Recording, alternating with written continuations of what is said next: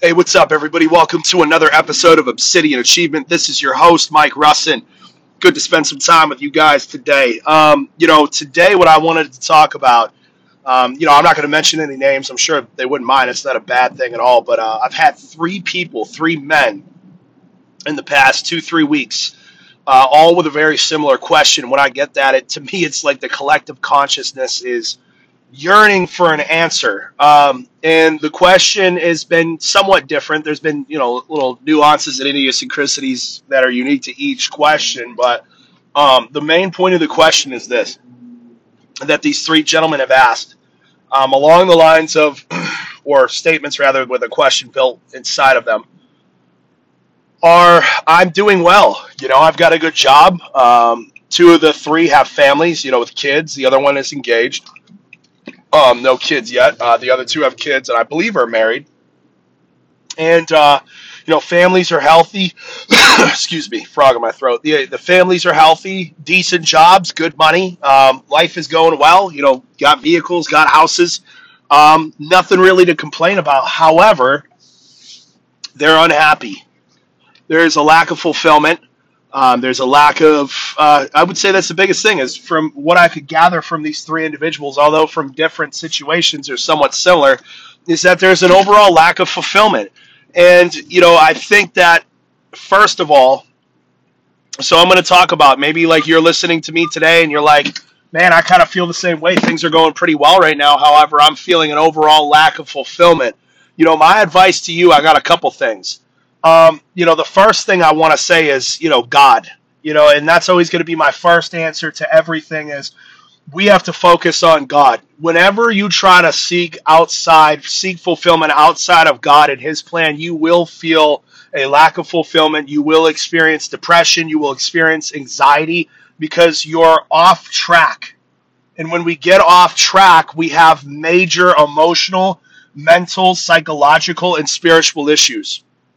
So, my first place when I give you guys this advice that I'm always going to tell you to turn to is I'm always going to encourage you to turn to God and find your purpose in the Lord first. And that, you know, the Lord, it says the Lord has a purpose for all of our lives, that He's placed eternity in the hearts of men. That's in Ecclesiastes. Um, and it also says in Proverbs, I believe, something along the lines of, you know, man wants to try to make his plans on his own, but God determines your path. So I've noticed that anytime I get off the path that God has set out for me, I experience massive amounts of anxiety and depression.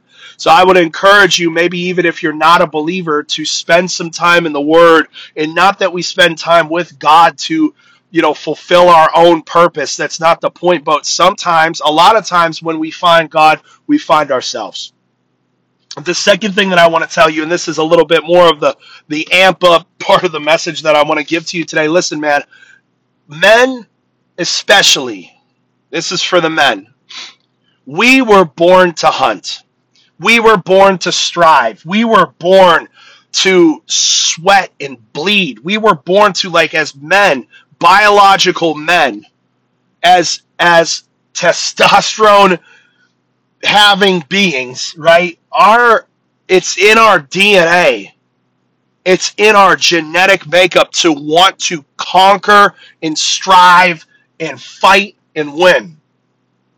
So when we get into this mode of okay, wake up, I go to I go to work, I come home, everything's decent, kids are healthy, wife's healthy, healthy relationships are good, money's good. What happens is is we get lulled into into this feeling of comfort and we stop growing and when you're not growing, you're dying. A lot of times that depression, that anxiety is an alarm that you're dying internally. You have to consistently challenge yourself to grow. What are some ways that you could consistently challenge yourself to grow, hunt, and fight?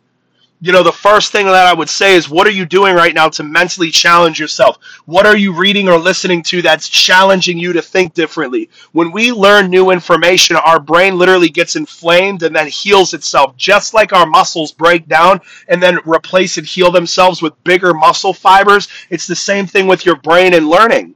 And if you're not growing, you're dying. If you're not growing mentally, you're dying. So, men, listen to me. What are you doing every single day to edify your mind? Secondly, your, your body. I can I I strongly suggest, you know, lifting is a really good start. Hard cardio is a really good start. Um, I also suggest men get into some kind of a combat sport like boxing, wrestling, or jujitsu. You need to be engaged physically as a man if you want to feel like a man. I, you know, anybody that tells you that that's all toxic masculinity, they could jump off a bridge. That's that's a that's a bullshit theory. It's a feminist attack on men, and feminism is the worst thing to happen to modern society in the history of modern society. Do not listen to these dumbass women and these effeminate men telling you that it's toxic to want to fight. We are supposed to fight. And you know what else? You know how many more people like I think the big problem with society is that most people haven't been punched in the face. Seriously, when you learn that there's going to be physical consequences to your actions, like when you learn that you say certain things, you're going to get hit in the mouth, you don't say certain things anymore. You don't do certain things anymore. More people need to start getting punched in their face. So, as men, not only does it strengthen us mentally and physically, but it also makes us realize like we can't get away with doing and saying certain things to certain people. So I encourage men to fight, run, and lift. It's what you're supposed to do. You got this beautiful body that God gave you, this amazing machine. Shame on you to sit around being a skinny fat bag of milk collecting Dorito dust in your intestines. Like, get up and move and fight and run. Run through the woods like a psychopath. Trust me, it'll do something to your soul. And then lastly, as a man, and I kind of started like with this, but we got to strengthen ourselves spiritually. We have to engage ourselves spiritually, and we have to work on our character development. As men, we should be working on strengthening and building our character every single day. And our char- character comes from our thoughts and our words that turn into our actions. Our actions become our habits, and our habits make up our character. So, as men, the way that we control the manifestation of our character in our lives is we control our thoughts and words. And how do we control our thoughts and words with what we read and listen to, which is exactly what I started this with.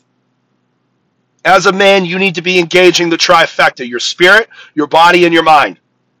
You need to learn to fight. You need to go to war. And my last piece of advice I would give to you is that you need to learn how to how to put all these things together and do something that challenges you. Like start a new job, start a new career, get into commission sales, like do something that's gonna. And if and if those things, like uh, one guy I talked to, I think works is a doctor or something like that.